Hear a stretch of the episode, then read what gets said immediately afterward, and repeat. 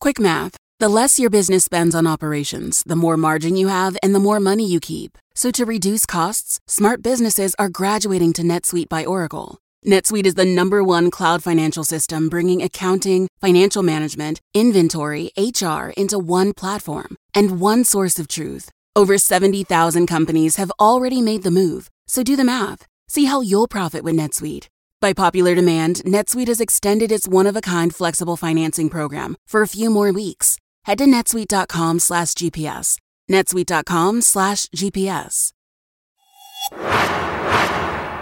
This is GPS, the global public square. Welcome to all of you in the United States and around the world. I'm Fareed Zakaria. Today on the show, Tony Blair and Condoleezza Rice. We'll start with the former Prime Minister of the United Kingdom on the chaos caused by Brexit and Boris Johnson What really is going on and how will it end? Also, what advice would he give to the leaders of his Labour Party? And Condoleezza Rice, the former Secretary of State, former National Security Advisor. When she served President Bush, the world came together to tackle the terror threat after 9 11. Now it is coming apart. How does Rice grade President Trump on his foreign policy? But first, here's my take. As he moves on to his fourth national security advisor in less than three years, it's become clear that Donald Trump's foreign policy is in shambles. It has produced turmoil but achieved almost nothing. Despite all the boasts, there are no new deals with China, Iran, North Korea, the Taliban, or between the Israelis and the Palestinians. Just uncertainty, disappointment, and lots of bruised feelings. Trump informed the world that he was a great deal maker, yet, other than minor changes to NAFTA and the US Korean Trade Pact, he has achieved little. There are many reasons for this. The Trump administration has been chaotic and undisciplined, bringing the ethos of a mom and pop real estate shop to one of the world's largest and most complex institutions, the United States federal government. The central problem, however, is that Trump is a bad negotiator. With both Kim Jong un and the Taliban, he gave away crucial leverage right from the start. The North Koreans have wanted one on one meetings with the US president for decades. Trump gave away that prize right away, hoping to charm Kim into giving up his nuclear weapons. So far, Kim won, Trump zero. With Afghanistan, Trump excoriated President Obama for announcing deadlines for troop withdrawals. And yet, he's done something similar, repeatedly announcing his eagerness to quit, and then being surprised that the Taliban sought to press its advantage. Consider Trump's muddle on Afghanistan. He fired John Bolton apparently because Bolton objected to making a deal with the Taliban, except that Trump then canceled talks with the Taliban, effectively agreeing with Bolton. Anyway, with Bolton gone, Trump does have the opportunity to act on his instincts and get something a new Iran deal. Let's face it, his reimposition of sanctions on Iran has been surprisingly, brutally effective. But Iran is a proud ancient civilization and a canny regional power. It will not simply surrender. It might agree to a new deal, one that achieves more than the Obama Accord. But for this to work, Trump will have to overrule some of his most hawkish advisors and find a path to a real negotiation.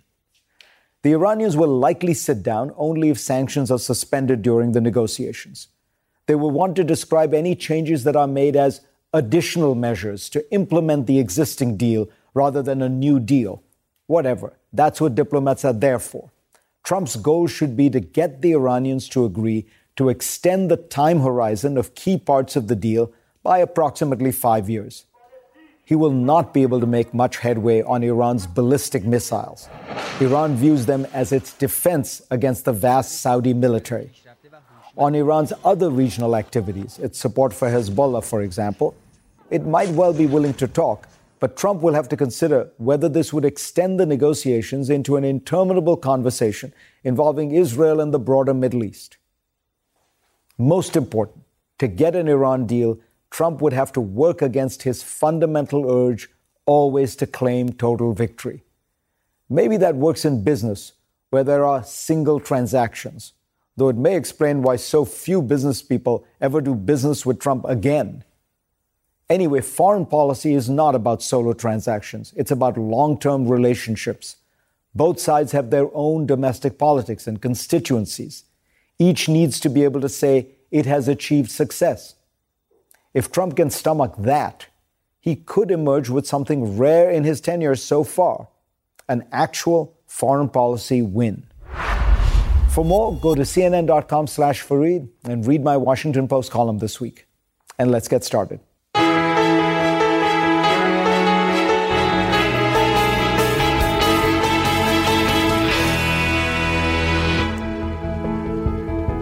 The decision of British voters to leave the European Union will have vast consequences for Britain, for Europe, and for the world. Those were the words of Britain's former Prime Minister, Tony Blair, published in the New York Times in June of 2016, the day after the British people elected to leave the European Union.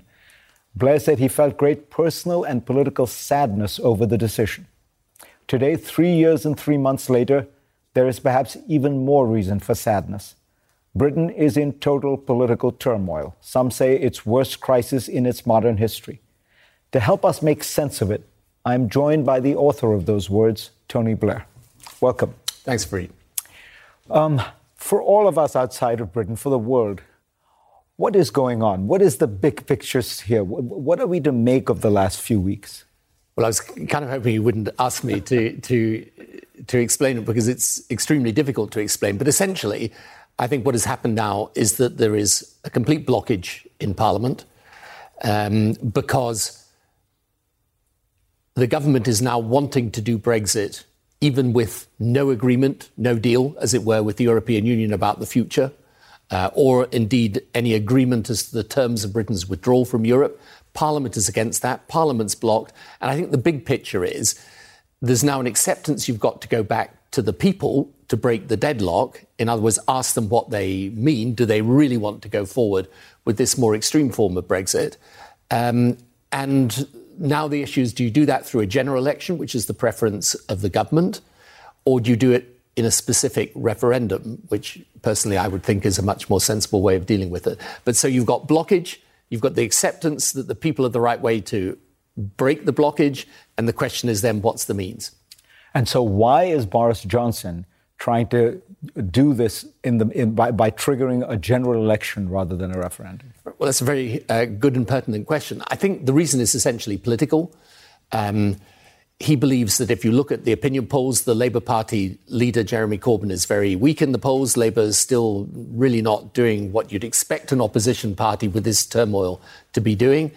And so he thinks if you have a general election, then he can mask the unpopularity of a no deal Brexit by pointing to the, the greater unpopularity of the Labour leadership. That's one um, bet that I think he's making. But the other thing is, un- under our political system, we have first past the post in constituencies. So it's the person with the most votes. The Conservative and pro Brexit forces probably will be reasonably united. They won't get I don't think above 40%. They may get less than that. But the opposition is then severely divided in each constituency between the Labour Party and then the third party, which is the Liberal Democrats or Scottish Nationalists and others, who've got more or less the same position on Brexit, but very different mm-hmm. positions on the general election issues. So that's why um, there is a political advantage, if you like, in trying to do this in a general election. Though I have to say, in these last couple of weeks, the government itself has been acting in quite an extreme way, proroguing Parliament, expelling long standing Conservative members of Parliament from the party, going for this no deal Brexit, whatever the cost. And, you know, it's, I would have thought it's quite an uncertain bet, actually, even for the Conservatives now. So, for all of those reasons, in my view, if you've got a problem and the problem is Brexit, and you want to ask the public, what does it think, go back to them on the specific. Don't mix it up with the general election. But that's where I think the debate is going to be in the next few weeks. Tony, what if you get your wish and there is a second referendum and the public votes to leave again? Because there is some evidence. Yeah. First of all, Britain has long had an awkward relationship with Europe, uh, but also there's this feeling uh, let's rip the bandage and get it done with. Yeah, that's absolutely true. And if that happens, then that's an end of it. Uh, you know, I've said to people, and I mean it, you can't carry on with this. And by the way, the overwhelming, the only thing that unites the British people at the moment is a desire to have the thing over with. Um, so if there was another referendum and people voted to leave, well, you just have to accept that result and make the best of it. I'm not sure they would. And one of the reasons for the reluctance of the arch Brexiteers to have another say with the British people is, I think, an underlying anxiety that when we look at it, we'll realize that, you see, leaving Europe's not the answer to any of Britain's problems. I mean, most of the big decisions about Britain are made in Britain, they're not made in Brussels. On our healthcare system, on our education system, whether we put our taxes up, whether we spend more money, how we reform our welfare or pensions, law and order, defence, war and peace, they're all decisions made in Britain. So the Brexit thing is really part of this populist movement across the Western world where, in, in the face of big challenges, people look for someone to blame. They look to ride the anger, not provide the answer, and that's the problem. Stay with us. Next on GPS, I will ask Tony Blair about populism around the world. With Brexit on the brink and President Trump faring poorly in horse race polls, has populism seen its peak?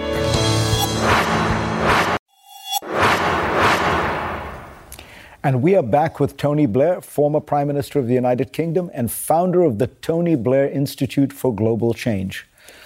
Um, one of the things that last week, uh, I think it was um, George Osborne, the former Chancellor of the Exchequer, said he, he said the, Britain is going to face a, an awful choice between a hard Brexit advocated uh, party uh, that is Boris Johnson's Tory party and a socialist, even a Marxist, uh, Labour Party leader, uh, Corbyn. Um, why is it that the center left seems to have lost ground here, which seems to, you know, what you represented, what Bill Clinton represented? What is your, your diagnosis of that?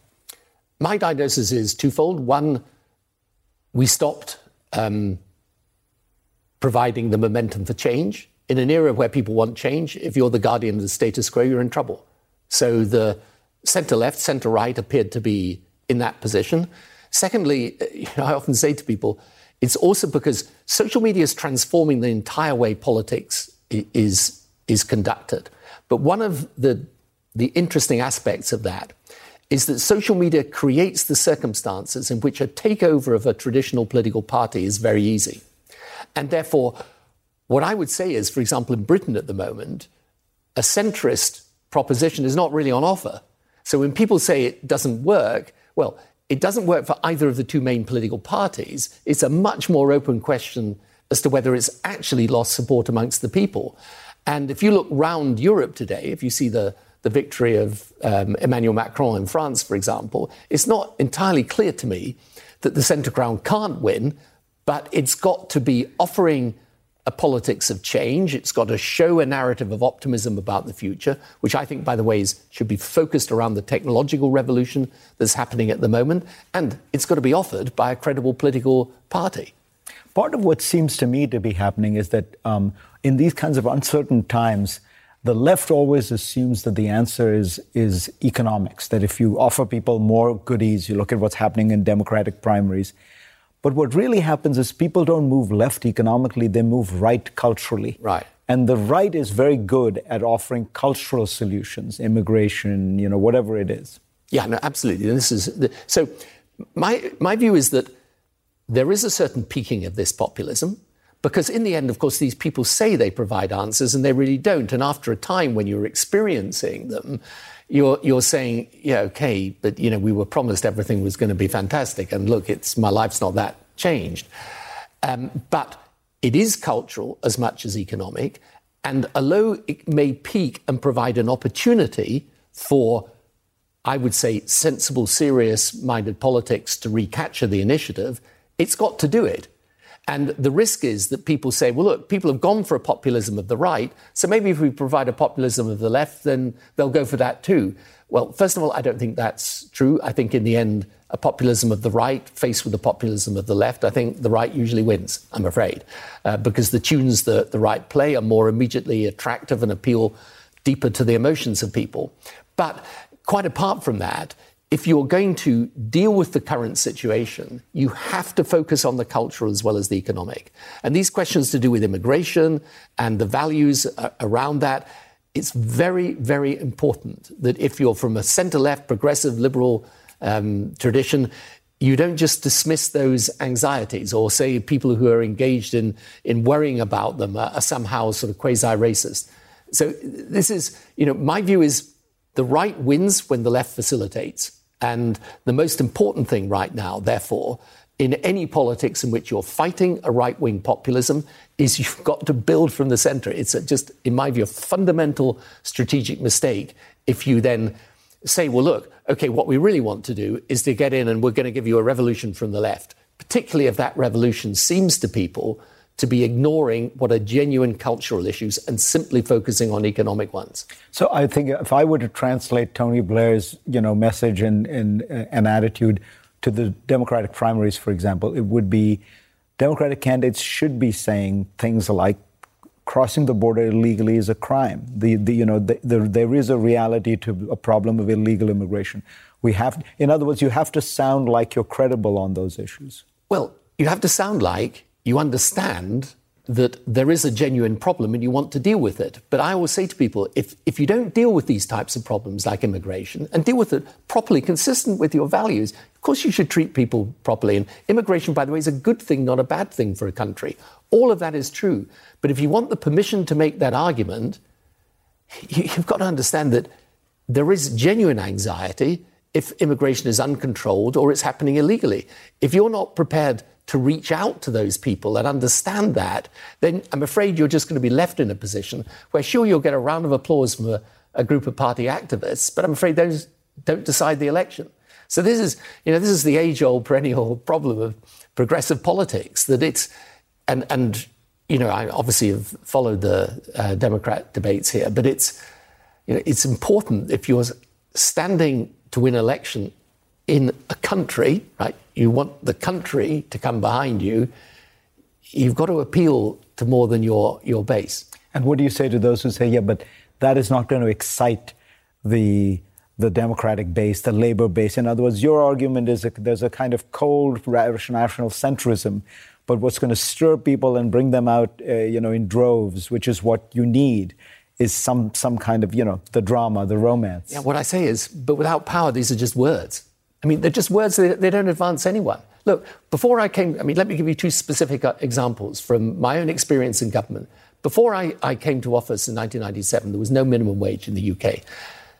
The, prog- the, policy against the minimum wage from the Conservatives used to be used against Labour time and time and time again. We then introduced the minimum wage as now part of the consensus politically in the UK. But we only did it because we, we reached out to business anxieties and work with them in order to do it in a sensible way. The other thing is, is gay rights. Right? Before I came to power, the Conservatives, as a political party, used to use this issue the entire time as a sort of wedge issue with, with the right wing vote. Today, gay marriage is actually an accepted part of the political consensus between Conservatives and Labour. So if you want to make real change, you've got to You've got to have your politics motivated by strategic discipline, not by self indulgence. And it's just a, it's a simple thing that you've got to do. And if you're not prepared to do it, then what it means is, in the end, it's all about you. It's not about the people. It's about you. It's about how you feel about yourself as a political activist. But no, it's not in the end.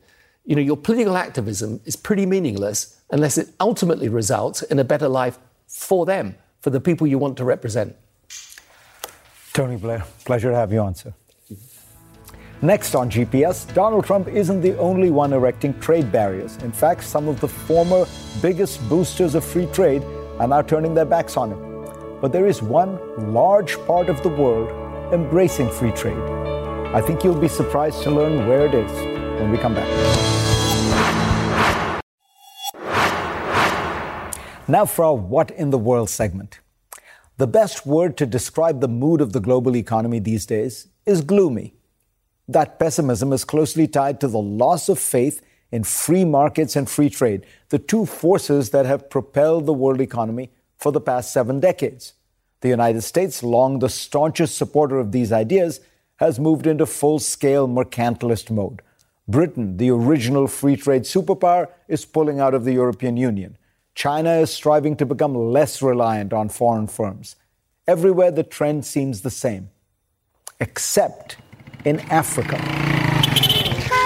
Last week at a World Economic Forum summit in Cape Town, South African President Cyril Ramaphosa declared the arrival of Africa's century. He was referring in part to a monumental recent event on the continent that was unnoticed by much of the media. In July, Africa's leaders announced the creation of a continent wide free trade area that would potentially bring together 1.3 billion people in a $3.4 trillion economic zone. As I wrote recently in the Washington Post, the success of this project hinges on whether nations actually do reduce tariffs and other trade barriers. But if they do, trade could rise by as much as 50% in the next few decades, according to the International Monetary Fund. As the IMF put it, this could be an economic game changer for the continent. Africa has six of the world's 10 fastest growing economies already. By 2050, a new African middle and upper class of 250 million people could stimulate a five fold rise in demand for goods and services. More than 400 African companies already take in at least $1 billion in annual revenues. These data points come from a recent Project Syndicate op ed by Landry Signé and Ameenah Gurib Fakim. One country that has bet big on Africa is China. In 2000, trade between China and the entire African continent was just $10 billion.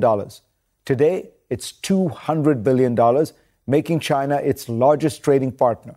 Beijing has invested heavily in aid and loans for the region, and President Xi Jinping has declared that China will spend more in the years to come. But it may be premature to declare the arrival of Africa's century. It's easier to announce the intention to reduce trade barriers than to actually enact such laws. Africa continues to face massive problems in the form of corruption and mismanagement, not to mention actual conflict. Some of the continent's promising growth statistics reflect the simple fact that Africa is rich in natural resources and a growing world economy has created high demand for these products. Africa will, however, demand the world's attention over the coming decades. It will add 1 billion people to its population by 2050 and 2 billion more by the end of the century, at which point more than one in three people on the planet will be African. That demographic boom could create enormous problems if it's not accompanied by jobs and political stability. But it could provide the world with energy and dynamism as populations age and growth slows in most of the rest of the world. Much of this will depend on Africa's leaders, who will have to finally fulfill the promise of the continent and its people. Too many of them have stolen from their people for too long. Africans know the price that they have paid by being locked out of global markets and trade and of living in countries with limited private enterprise. They understand that the only real and sustainable path out of poverty is expanding free markets that are, of course, well managed and well regulated by effective governments. Much of the world today could be reminded of that simple lesson. Next on GPS, former Secretary of State Condoleezza Rice on the Trump era, her view of the world and the nation under Trump.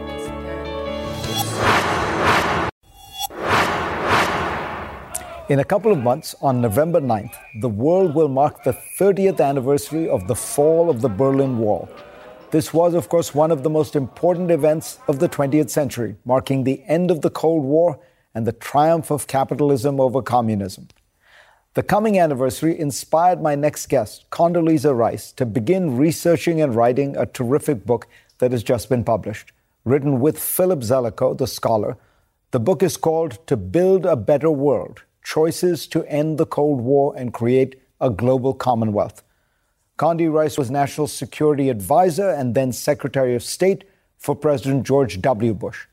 Today, she is a professor at Stanford and a founding partner at Rice Hadley Gates, a consulting firm. Condoleezza Rice, pleasure to have you on. Pleasure to be with you. Um, you talk in this book about a kind of new moment of rupture. The book is a really terrific read, is about the way in which the Cold War ended, that moment of rupture when a new international system uh, is, is being born.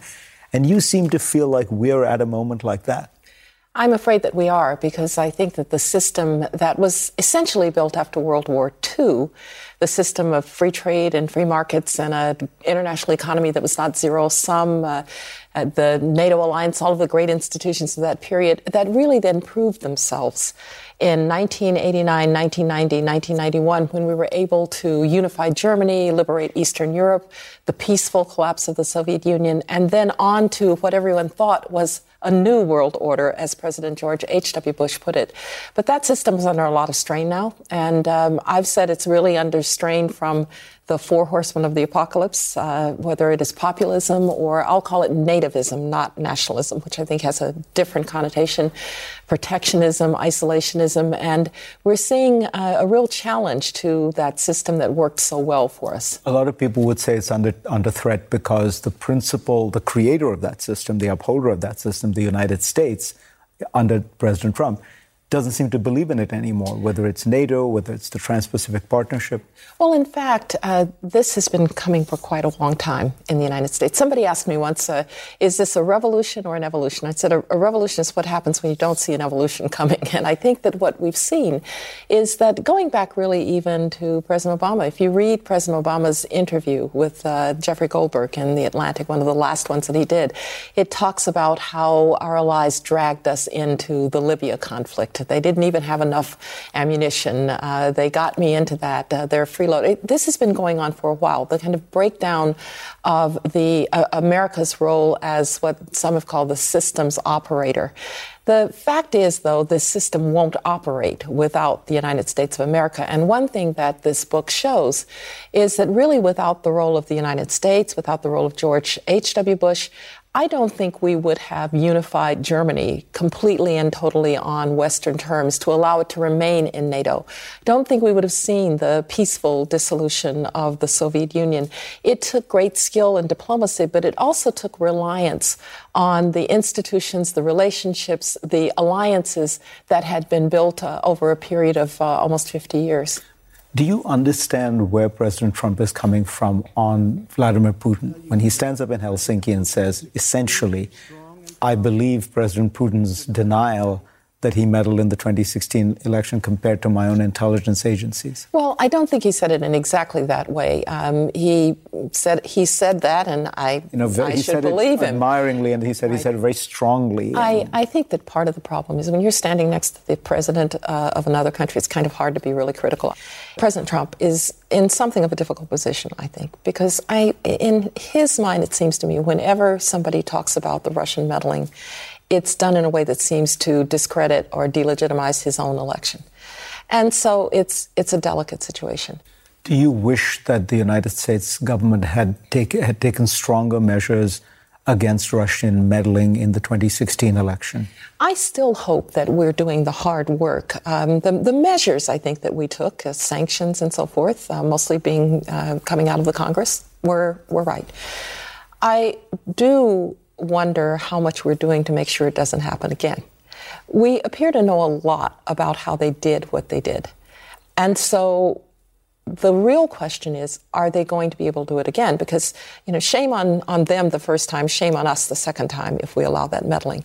They also, uh, Fareed, as you know, were exploiting divisions that are real in the United States. It's, it was the old playbook from the Soviet Union. You take the effort to exploit disaffected populations, what Stalin had called the fifth column.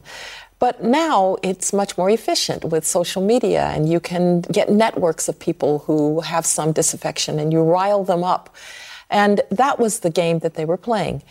Now, we know a lot about how they did it. We should be trying to stop that. We should also be dealing with the divisions that are real divisions in American society. Up next, former Secretary of State Condoleezza Rice will talk about race in America. Is the president fomenting bigotry? How do we get out of this downward spiral?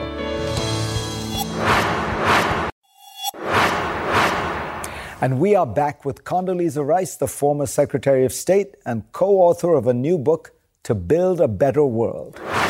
Let me ask you about something you, you do write about in this book, uh, which is that one of the reasons America is turning is this, these divisions, and these divisions have something to do with people, sort of people who feel like they're uh, looked down upon by city dwellers and such. But some part of that, and I'm ask this as a question, is some part of that also uh, a way of telling certain groups of white people, working class whites in particular, um, you know, you're better than um, immigrants, you're better than black people, which has historically been one of the tropes that has been used. And a lot of people argue, looking at some of President Trump's rhetoric, that he's playing the same game, that he's playing the game of trying to reassure some part of the white population by demeaning immigrants or black people. How does it look to well, you? Well, there clearly is some divisive language. And um, there's some language that, that uh, calls up old ghosts that we ought to leave buried. I grew up in Birmingham, Alabama. I know and understand uh, language of that kind. But I'll tell you, uh, it wouldn't have an appeal if there weren't something deeper going on. And I think there are two things going on. Some people have been left out. You cannot tell the unemployed steel worker in Pennsylvania or the unemployed coal worker in West Virginia that actually your life has been made better by all of this globalization. And especially if elites say, well, just l- listen, it is better for you. See all of those cheap goods you can buy at Walmart. Uh, the conversation's not working. And so some people really do feel left out. And there are ways to address that better job skills mis- uh, matches than we have now. But something else is going on too with culture. Um, the, the fact is, we've lost the notion of a common American narrative. And that was a narrative in which people could come as immigrants. And uh, at some point, with the exception of uh, Native Americans, uh, some, everybody came from someplace. And so there was that sense that people could come seeking, it doesn't matter where you came from, it matters where you're going. There was also a sense that you weren't trapped in class. And that has broken down. And I do think that some of that is also identity politics for all the right reasons that groups that were disadvantaged, groups that had been left out, needed voice. But we have to be careful that it doesn't become just a set of grievance, grievances or a narrative that is one that pits one ethnic group against other ethnic groups. Because in that case, you are going to see the rise of white identity. And that's something that I think we, we really don't want to see. But when you hear President Trump say of co- congressional representatives who are Somali American, um, you know, they should go back to the country that they came from. Uh, when he says in Charlottesville there were good people on both sides. Um, this seems to me such a contrast from President Bush, the, the, the, the Bush II, the man for whom you served, in terms of having, he had the first black Secretary of State. He had the first female uh, black national security advisor, you. Um, the way he talked about Islam after 9 11 was so thoughtful um, in trying to not demean it, the Islam as a religion. You, when you hear Trump, this must, this is the repudiation of everything um, you and Bush were trying to Look, do. The president needs to be a lot more careful in the way that he speaks about these things because race is a very delicate and raw nerve in America. We, we have a birth defect of slavery. We have a birth defect of a number of people being treated badly. And so you need to be careful. But I will tell you, Fareed, it's not all coming out of the White House.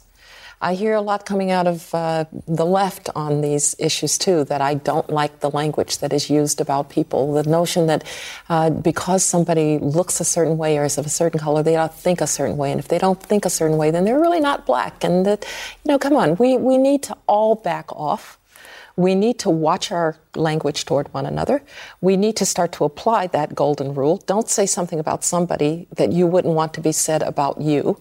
And I think we'll all be better off. So um, I think this is a national project, not a White House project, not a congressional project. It's a national but, product. But by saying that, you, you, you have so much moral authority, um, given who you are and what, what the kind of jobs you've had. Um, do you have a responsibility to not just pretend that this is a, there is an equivalence here? Look at the Tory party in England. Senior Tory members, um, former tra- uh, Chancellor of the Exchequer, have essentially quit from the party, allowed themselves to be thrown out of the party rather than go along with what they saw as really bad policy. Why are there not Republicans well, doing there the it's not really bad policy. What they they're objecting to something quite different, which is the and by the way, thank goodness that our founding fathers gave us separation of powers, because whatever happens between the president and the Congress, he can't actually disband the Congress. So. Um, I think the British situation is different, and I think people have to make their own determination. Look, I, I think there's an argument that uh, we have a president of the United States, and you've got to try and fight for the right things uh, from whatever uh, perch you have, within, without, however you wish to do it. I've said, and I think everybody understands, that I don't like a lot of the language that this president uses. I especially don't like the language about immigrants, because uh, in so many ways, um, immigrants are an easy target. But the reason that I emphasize all of our responsibilities is if we just point fingers at 1600 Pennsylvania Avenue, we're not going to solve this problem. This is a very deep now set of divisions in America in which we're all looking at each other through a lens of our own narrative and our own grievances, and that is going to backfire in a multi ethnic democracy that is not, not held together by race or ethnicity or nationality or, or religion for that matter, but we're held together by an idea, and we had better get back to that unifying idea, or we're going to be in very deep trouble. Condi Rice, pleasure to have you on. And this really is a terrific book, a Thank kind of you. study in American statecraft at its best. Thank you.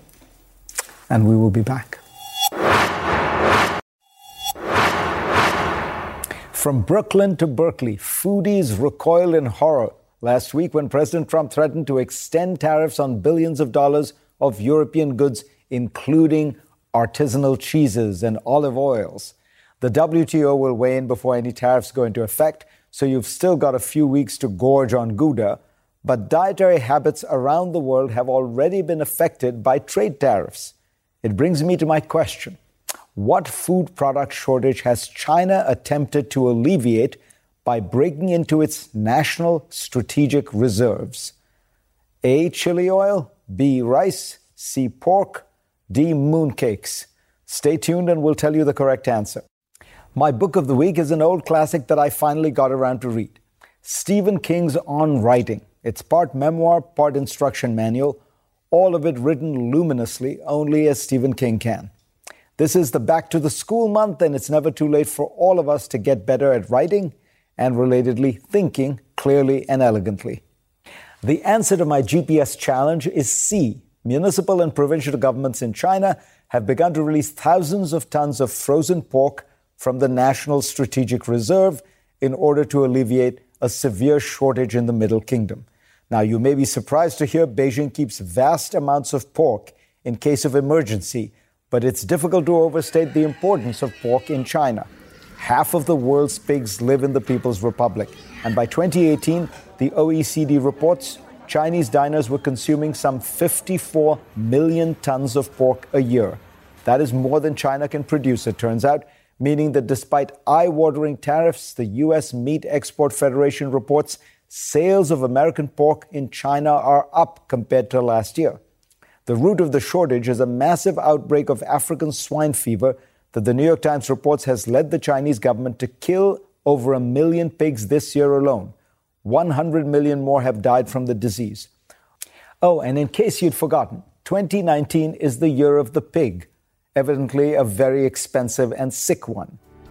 Thanks to all of you for being part of my program this week. I will see you next week. I'm Dr. Sanjay Gupta, host of the Chasing Life podcast. In honor of our 10th season, we want to hear from you.